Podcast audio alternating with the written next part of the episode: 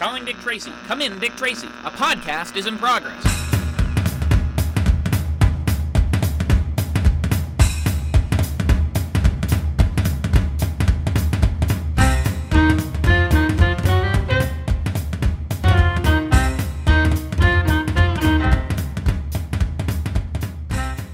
Right, folks, and welcome to yet another episode of the Dick Tracy Minute Podcast, recapping 1990's colorful extravaganza of a film Dick Tracy at the rate of one minute of screen time per one episode. My name's Parker. My name's Rob. Did you know that Tracy York was replaced with Tracy Sargent on the sitcom Bewitched? Oh yeah, it's Durwood, right? That's that's where I'm at with these jokes.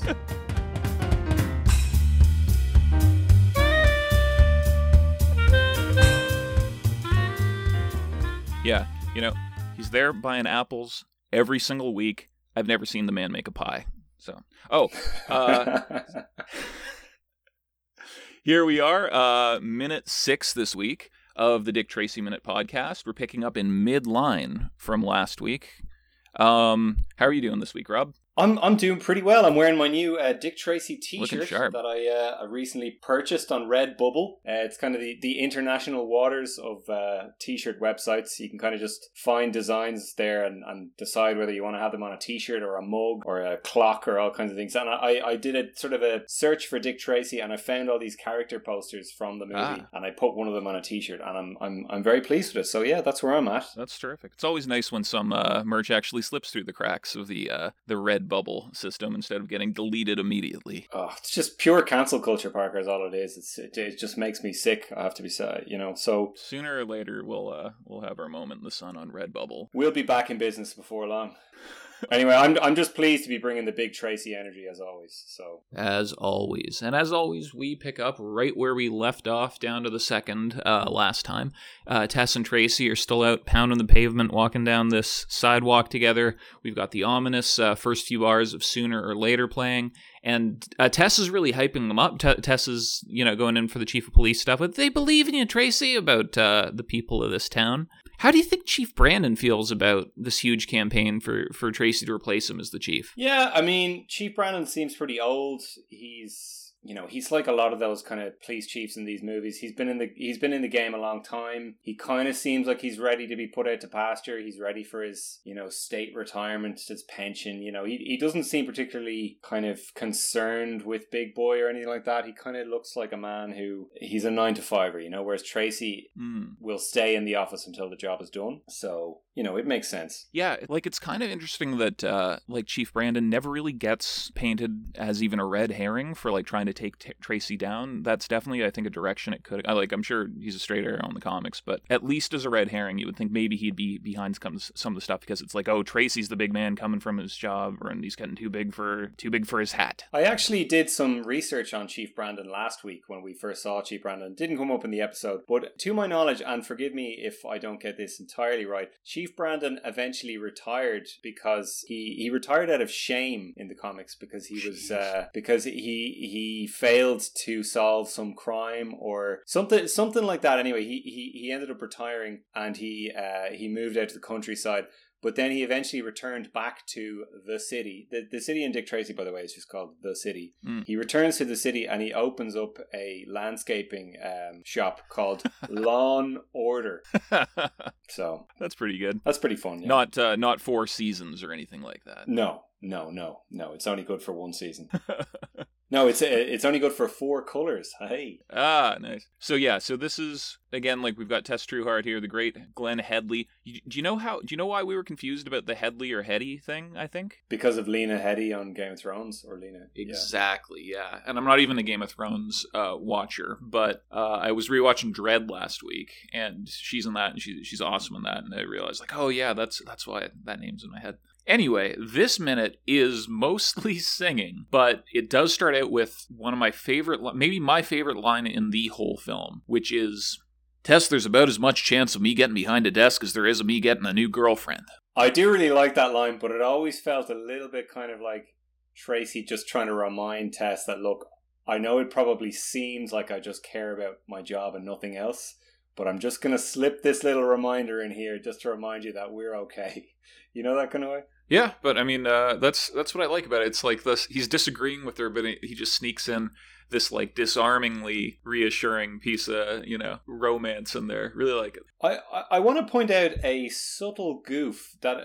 It, it, I'm sure they were aware of this, and maybe you noticed it as well. Hmm. So Tracy, so they cut mid line. I'm actually Yes. going to pull up the clip here. Apologies, listeners. I know this is the, always the most interesting part of the show. So Tess says, "Okay, here we go. Big boys on the streets. They want to stick me behind a desk. They believe in you, Tracy. They think if you're a chief of police." And then they cut to a wide shot, and it's clear that. Mm. So at the start of the scene, Tracy and Tess are turning around a corner, and then mid sentence, they cut to a wide shot, Mhm. and they're halfway up the street. Oh, interesting. I've never noticed this before in the 25 odd years I've been watching this movie. These are the things you notice when you disseminate minute by minute of a movie. And how? Uh, it's absolute. It's it's not necessarily an actual goof. I just thought it was interesting that they they made that decision in the edit that Mm. they cut to this big wide shot, and then we see obviously this breathtakingly beautiful matte painting. Very obviously a matte painting, but that's fine. That's what we're here for. Do you want to talk about some of the the, the shops that we see? We head up. We, we're looking at the matte painting now, and we've got a few more signs. The one that jumps out to me is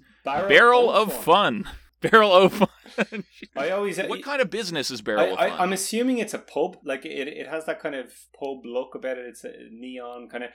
What's interesting is, you know, traditionally watching this movie when they turn around the corner and they're coming up that street, I always assumed that they were on the street where the diner is. Mhm, same. And I feel like, in terms of where the set is laid out and stuff like that, I feel like they actually probably were on that street. It's just that the way they cut it and they show this big matte painting, we see that they're not. Yeah, I'm, I'm going to assume that Barrel O Fun is some kind of pub. It looks like it may even be an Irish pub. There's Ah. a little bit of green in there, There's a nice little awning, uh, and it looks like, if you look very, very carefully, the red window, I think you can just about make out a guy who looks like he's having a nice time in there. So. I, I think I'm going to stop by the Barrel O Fun. Do you think it's one of the Irish cops from the force? Oh, ta ta ta ta. You think this is where they all go to the Barrel o' Fun? Oh, potato. Yeah, that, that's where my, my ancestors went. Um, and you've got the animated barrels cascading down. Pretty cool. Uh, I just I also want to point out that we, we talk a lot about in this movie about how Tracy isn't willing to settle down. You know, would he ever take a wife? We we will get to that in future minutes. There there is actually a dress shop Oh, interesting. to the right of the characters. It's it's a little bit more shrouded in darkness than the Barrel of Fun on the left side of the frame. Totally. But I wonder was that kind of like a subtle kind of hmm, you know, do I hear wedding bells? Bridal gowns on the window, yeah. It also looks like there's there's just like an armchair and a lamp in one window. I guess one of these like home furniture kind of stores, but it's it's interesting. It's it almost looks like a peek into somebody's apartment. Apologies to jump back to the barrel of fun, but I've just noticed that there's actually a neon barrel jumping up and down, and it looks like a barrel of beer. So I'm going to say it's definitely a pub. Big time. This is post prohibition, uh, late 1930s, and the barrels are back on the menu. Which is interesting because I've always sort of viewed Dick Tracy, specifically in this movie, as kind of an Eliot Ness type character. Mm-hmm. And the fact that Prohibition is gone kind of makes that comparison a little bit moot. And I, I do know that at one point they were thinking of setting this in the 20s. I might be wrong. Mm-hmm. but uh but yeah i i you know i just thought that was interesting um we see an animated train go by which kind of An L train. it helps sell the illusion that this matte painting is actually the environment which um definitely worked for me as a kid watching the movie on vhs recorded off tv3 Big in time, yeah. And uh, the L train also kind of just feels like um, maybe the best piece of evidence that this is Chicago, uh, or at least a nice homage to it uh, for our nameless city. So, as the L train goes by, we continue floating through the air across the city on the wings of uh, the opening bars of Sooner or Later. And we can already notice in the big cityscape, there's this one location that's kind of floodlit and more active looking than the rest of the imagery. And that's one of the most exciting uh, locations in the film where a lot of the action's going to take place, and that's the Club Ritz. absolutely There's a nice kind of like purple light very vividly on the road leading to the Club Ritz. Mm. Um, almost like like it's like the light spilling out of the club, but the the roads themselves, like most roads in movies, uh, are soaking wet in pretty much every scene. uh, we've seen a lot of outdoors during this day in the film so far. It never appeared to be raining, uh, but the roads are still soaked and they reflect really well this this sort of sultry purple light that's inviting us towards the club. It's really nice. Well, you see, the reason for that, Parker, is back then they had to make grease deliveries every day. Ah, of course. Inevitably, some some of the grease would spill out on the on the streets. Just grease going straight from the butcher to the uh, power plant. I, I, I will note two more signs that I noticed in that beautiful panning shot in the map in the map painting. That's here. A1 tires make your car happy. Make your car happy with A1 tires. That's pretty timeless. Um, I will mention that uh, I, I, I think I mentioned before the Shadow Radio Show. You know that they had a lot of old timey mm-hmm. ads in that for uh, blue coal anthracite. And that was the other one. Uh, anyway, one of the other ones they had was Goodrich tires, and they they talk about Goodrich tires and how much better they were than all the other types of tires. So A1 tires make your car happy reminds me of those old ads in the the Shadow Radio Show. There's also a ad for something called El Bueno, Hmm. Uh, I'm not entirely sure what they're selling there. I'm assuming it's either a vacation package or some kind of uh, Mexican imported beer. So El Bueno sounds good. It sure does. So from there, we now, as it zooms in on uh, the Club Ritz, a few cars pull away.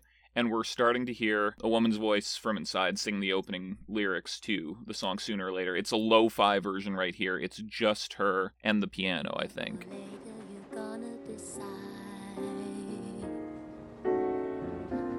Sooner or later, there's nowhere to hide. And now finally, we cut to inside the Club Ritz, and uh, it's another really memorably kind of disarming shot because there's always a split second for me where it's like you don't even uh, realize you're looking at a human right mm. away. The singer has her back to the camera. She's got her arms wrapped around herself, doing kind of the the make out, fake out pose.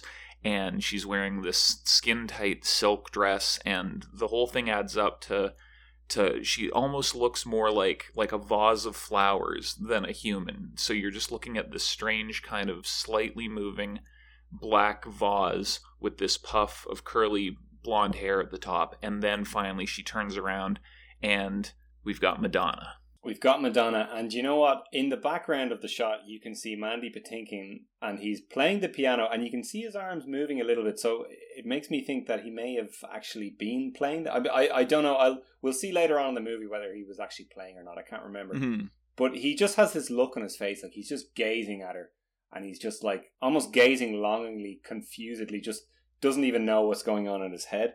And I think Mandy Patinkin in this scene is every hot blooded man and boy watching the movie. Like I was nine watching this movie and I was going, Yes, I I like this.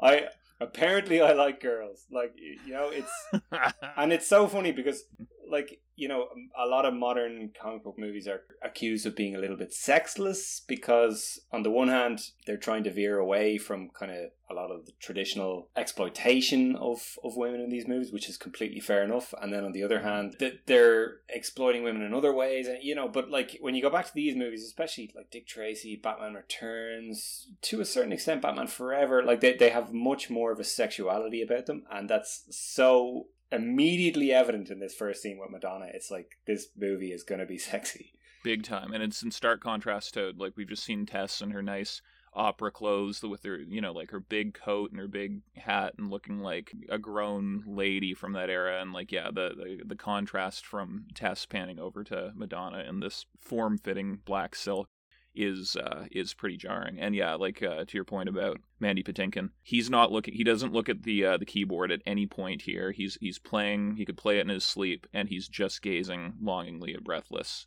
the whole time. The, the the, the great Mandy Patinkin, I should say, by the way. I, I didn't oh, give him any one of the all time greats. Give him any fanfare there. Like he's such a great actor, and he's still going strong. My girlfriend is literally watching Homeland as we speak right now, mm. and she's a huge Criminal Minds fan as well. Like every time he pops up in something, I think 88 Keys and 88 Keys. You know, he's great. The one. For play to Yeah, and this is a couple years after Princess Bride as well. I think Princess Bride's 1988. Yes, and, of course. Uh, Princess like, Bride. Yeah, just one of the all-time greatest fantasy performances ever in that. And yeah, it's all, his ro- his role in this film's weirdly small coming after Princess Bride, but I don't know. It's it's so great. it, it is, but and like I feel like I'm the only person kind of around our age who always thinks of Mandy Patinkin in this film and not Princess Bride. Mhm. And I do love Princess Bride, but I discovered it kind of three or four years after Dick Tracy, so Ditto. it's it, it doesn't kind of have that sort of formative place in my heart that, Mm. that this movie has. Um, and I think he like it for such a small part, he is still memorable in the film. Yeah, big time. Yeah, know, I'm, I'm and, not like- giving him a fair shake. He's he's got a pretty important role as it goes on for sure. But yeah, and then will we move on to the other elephant in the room? Uh, I suppose so. Yes. So it cuts from uh, Madonna. Who does it cut from, or who does it cut to? It cuts to the great Paul Sorvino, Lips Manlis, literally Lips Manlis. And we know why he's called that straight away. And he's just chowing down on oysters, oyster after oyster. And what I love about this, and I've never noticed it before, he has a staff member on hand to literally remove the plates Mhm. from from in front of him and replace them with fresh plates of oysters. And all of that garnish and all the everything else on the plate is completely going to waste. But it's it's only the oysters that Lips Manlis cares about. And you know, as a kid, I'd always think, you know, why is he doing that? What's the big deal? But as a gluttonous thirty-year-old man, I'm thinking that's the fucking dream, man. Imagine having someone just on hand, just to hand you more food. You know, you've had a couple of glasses of wine. You know, you want to chow down, and here's this guy just handing you all the food you want, and he's taking away all the excess shrapnel that you don't want.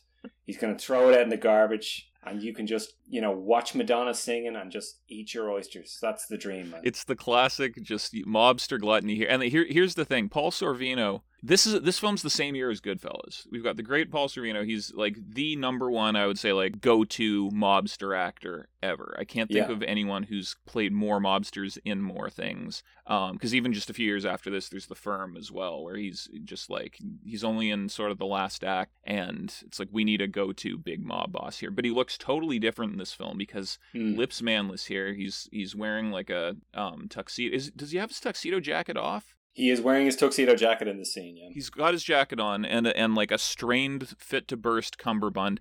The whole bottom half of Paul Sorvino's face in this scene is where you get your Dick Tracy bad guy makeup. It's regular Sorvino from the eyes up.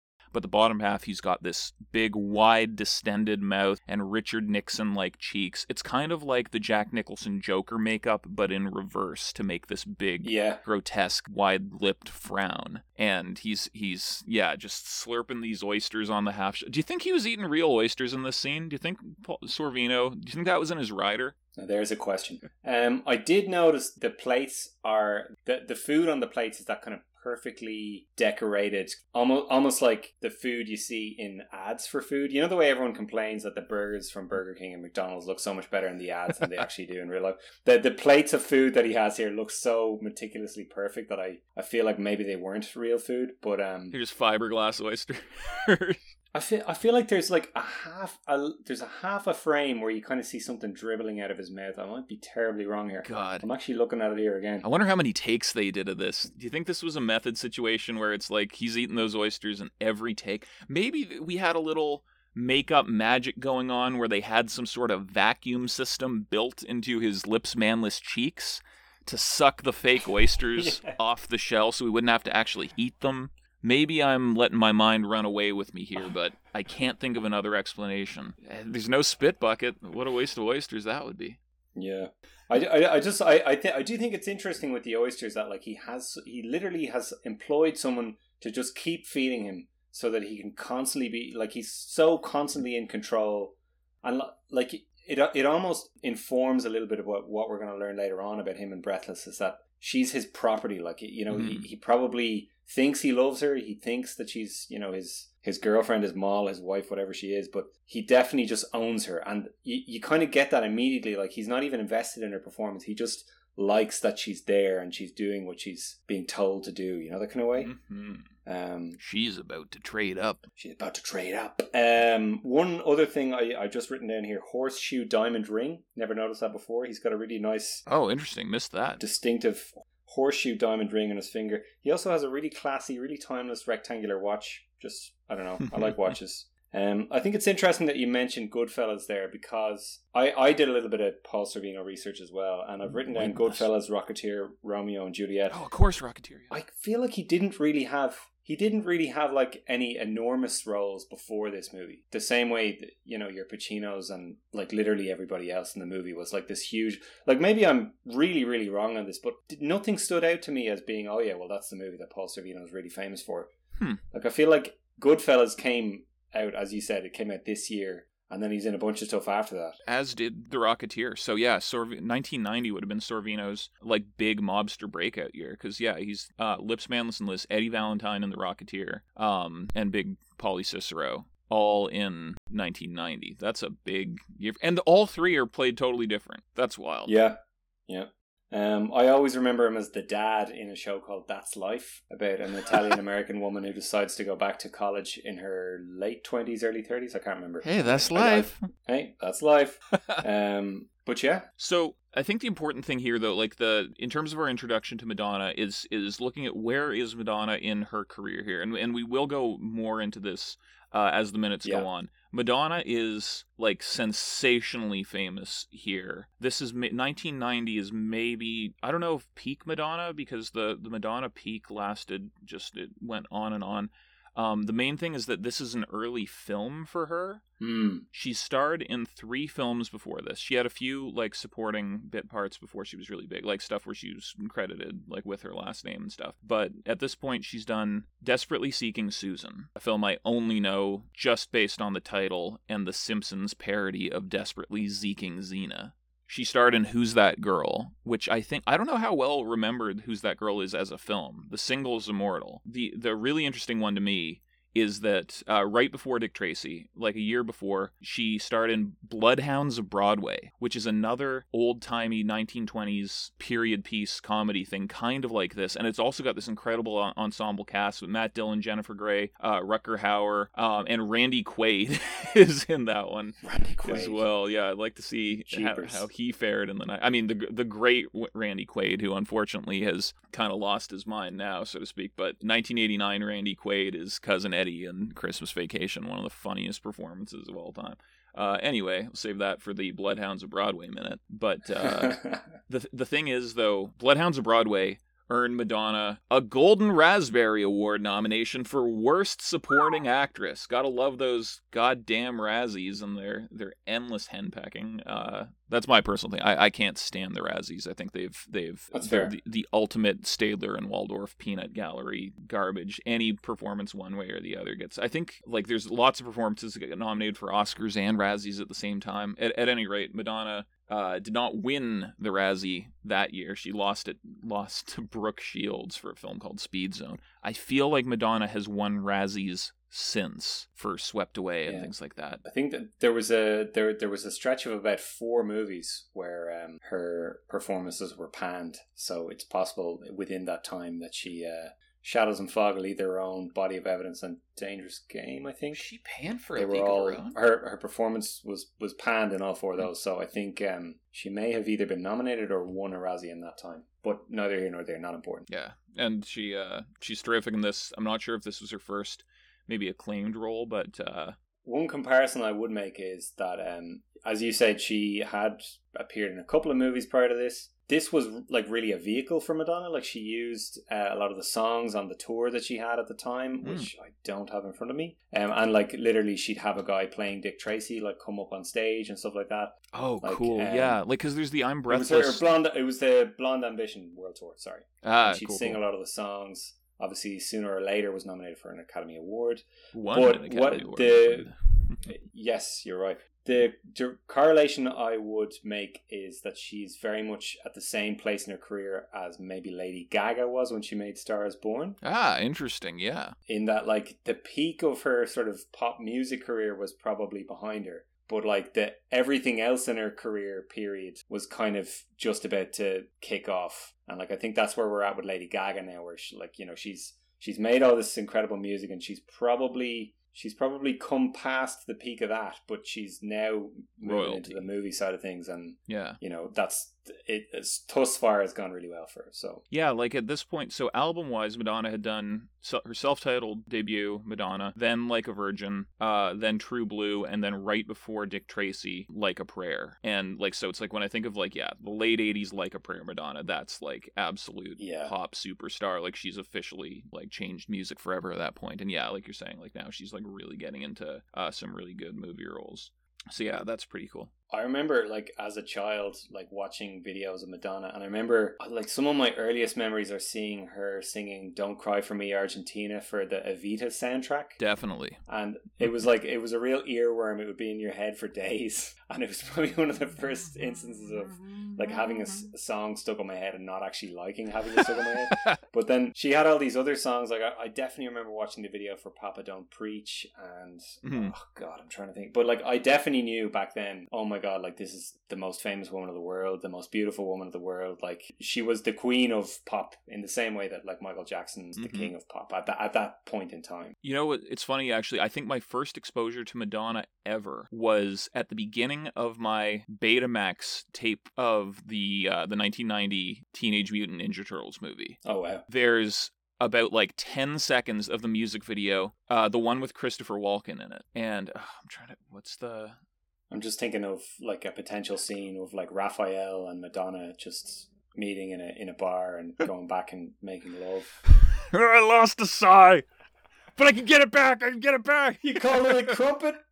I left it at this broad's apartment. Jesus, Raphael.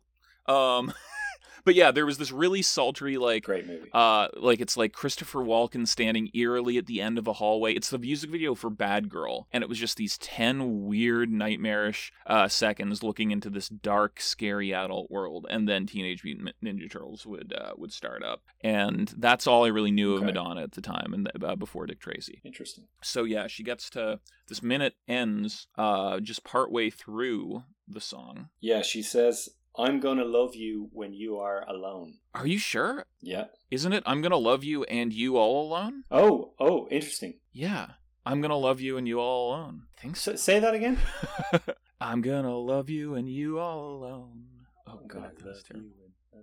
If only there was some way for us to look up the lyrics. If only there was some way. Maybe if we consult our wrist radios, we can, you know, call headquarters and see what they have to say. No, I'm watching the scene right now. Apologies, listeners. This is going to be great fun to edit. Always is. I'm gonna love you when you all alone. Oh, you you were absolutely right. I'm going to love you and you all alone. What did you think it was? Wow. I thought it was I'm going to love you when you are alone. Ah, But it appears I'm wrong. I've been watching this movie for 25 years and I'm wrong. So there you go. learn something new every minute. But uh, yeah, so this is 23 years. Sorry. This is the first time we hear sooner or later in this film. We're going to hear lots of different versions of it as it's like rehearsed and performed as it goes on becomes like a, a really big um, motif of the film. But yeah, it did win. So Stephen Sondheim wrote it. Madonna performed it at the Oscars Yes. later, and um, the I'm not crazy with the Oscar performance. It's really campy and like they do lots of weird up tempo parts, and just like I, I don't think that version is the Oscar worthy version of the song. The the slow romantic ballad. It's absolutely just like so haunting and powerful. I'm I'm Mm. really glad that it won the Oscar. But yeah, and it, now do you know about this about uh about the consequences of No. uh, sooner or later winning the Oscar for Best Original Song. So, Francis Ford Coppola's father, Carmine Coppola, was nominated for his score and I think a song he wrote for Godfather Part 3. And the best of the apparently the best of the trilogy. Oh, no contest. Yeah. Yeah. You know, I've never even seen the first two. I've seen the third one over and over. I don't, I don't know if it's worth going back to That's all you need. to 1 and 2. What am I what am I missing? Um but uh no, I've never actually seen um but uh apparently Carmine Coppola, Carmine Coppola was so distraught by having lost the Oscar to Madonna and Stephen Sondheim that he died like days later Jesus. and it's partially attributed to him losing out on the Oscars. So that's a real shame, but Talk about a dead I think- dick. I think it, I mean I I don't know how good a song is. I don't know if it's as good as sooner or later. It's it's kind of like Stephen Sondheim kind of whacked Coppola's father. Jeez. pretty brutal. It is a great, great song. I do listen to it all Oh, the time. so like good. even when I'm not in a Madonna mood or a Dick Tracy mood, like I kind of it. It's one of those ones. I, I think it is on my perpetual sort of Spotify everyday list of songs, Hmm. and it, it is it is played over my favorite sequence in the movie, which we'll get to later, much much later on. But yeah, no, I'm I'm definitely a fan. Like I'm I, I struggle to think of any songs I don't like in this movie. There's definitely one or two, and we'll get to them. But um, no, sooner or later is a great, great song. Yeah, it's one that, that grew on me more as an. As a kid, it was just kind of like a, a slow, very kind of grown up song to me. It, I didn't really, it didn't do that much for me as a kid. It's it's one that I appreciate way, way more as as I've gotten older. Like the, I really always like the zippier, fun, like uh, fun songs that come up uh, later in the film. But yeah, I mean, it's just I don't know, it's a masterpiece. I'm I'm so glad. There's so many things about this film that just like I'm really glad full blown won Oscars, you know, and will always Yeah. be in the books for that. That's about it for the minute. Let's do our highlights. And now, boys and girls, the zip zap and super delicious taste of crackly flakes presents the Dick Tracy Minute Highlights. Okay, so what was your favorite thing about minute six? My favorite thing about minute six, I suppose, coming back to it after all these years and really analyzing it, is probably just Lips Manlis's Oyster Man. uh, ju- just that he has this man on staff just handing him full plates of food, uh, but he's still only getting the oysters, and then he's handing the plates back. It's something you'd never really notice, like watching the movie just at normal speed, but when you have to sit down and really itemize each of these scenes, it just stands out a little bit more, and it does actually inform a little bit about his character, I think. And and I, I, I did like the the horseshoe diamond ring. I've never noticed it before, and I just thought it was fun. And then, sorry, just a, a very very close second is just the sheer staggering beauty of Madonna in the scene. Um, yeah, actually, I, I think at one point while the guy's taking the oyster tray away, Lips gets one on there at the last second. Like there, there was one. He's taking one from that tray, and and Lips tosses it on, like just barely hitting it as the guy gets it away. And it's pretty funny. It's a nice little like. I wonder if it was only in that take. And yeah, no, it's a it's a good bit to coordinate. And I love the idea of them picturing, or or I love picturing them pitching the scene to Sorvino, or him reading the script and visualizing eating all these oysters and throwing the shells away and getting the new plates. And yeah, it's it's a really nice piece. For my favorite thing, it's it's uh, as said earlier, um, Tess. There's about as much chance as uh, me taking a desk job as there is of me getting a new girlfriend. Interesting. Just such a great romantic line, and it's it's so disarming because it's it's almost like they're arguing, and he just says this incredibly romantic, reassuring thing, and yeah, it's it's so so good, and and it's I think it's a good way to set the tone right off the bat that Dick Tracy isn't James Bond, he's not Indiana Jones, Mm. he's not Batman, he's not like finding a new girl in every film and stuff. We we meet Dick Tracy with him already. It's funny he says it like girlfriend even like because he's you know a man that appears to be in at least his early 40s and you know these are grown ups it's funny that the who appears to be we do know that the the the great bad boy playboy Warren Beatty is in fact 52 years old in this film which is incredible for like for a 1990 52 Mm.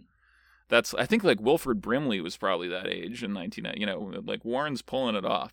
But uh, yeah, again, the fact that he's he's not got a fiance, he's not got a wife, he's got a girlfriend, uh, and you know, and they're a hot young power couple and stuff. And uh, anyway, it's it's just it's pretty cool that he's so committed right right away. He's like you know It is kind of ahead of its time that you know that they make this sort of fun adventure movie and that they focus on a somewhat adult relationship, like a like a loving adult relationship. Now, admittedly, infidelity kind of creeps into the movie a little bit. It kind of knocks on the door without fully entering the movie, but um, you know, it's it's something you wouldn't really see around this time, as you said. You know, Indiana Jones, James Bond, even the Batman movies. Like there was a different love interest in every single movie. Like a, a lot of movies around this time were all about just sort of carefree wish fulfillment, male fantasy kind of thing. Whereas this one sort of dared to say, well, actually, adult relationships are worth exploring. And you know you can still have a fun adventure movie and, Mhm. and, and go deep into that. So you know it's definitely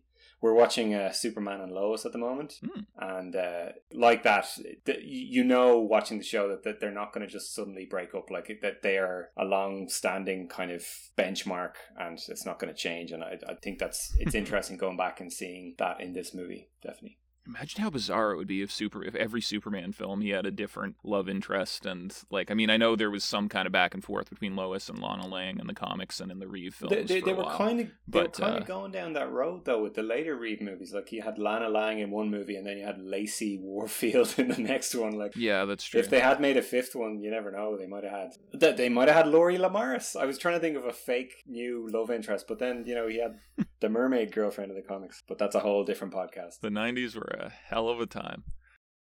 But yeah, so uh, that'll bring it to a close for this week. Uh, the next minute will involve a lot less singing and a lot more uh, mob brutality. But uh, it'll start with some singing. So yeah, we'll take it from there. We'll be on our way. I'll have a plan. This time I'm not only getting, I'm holding my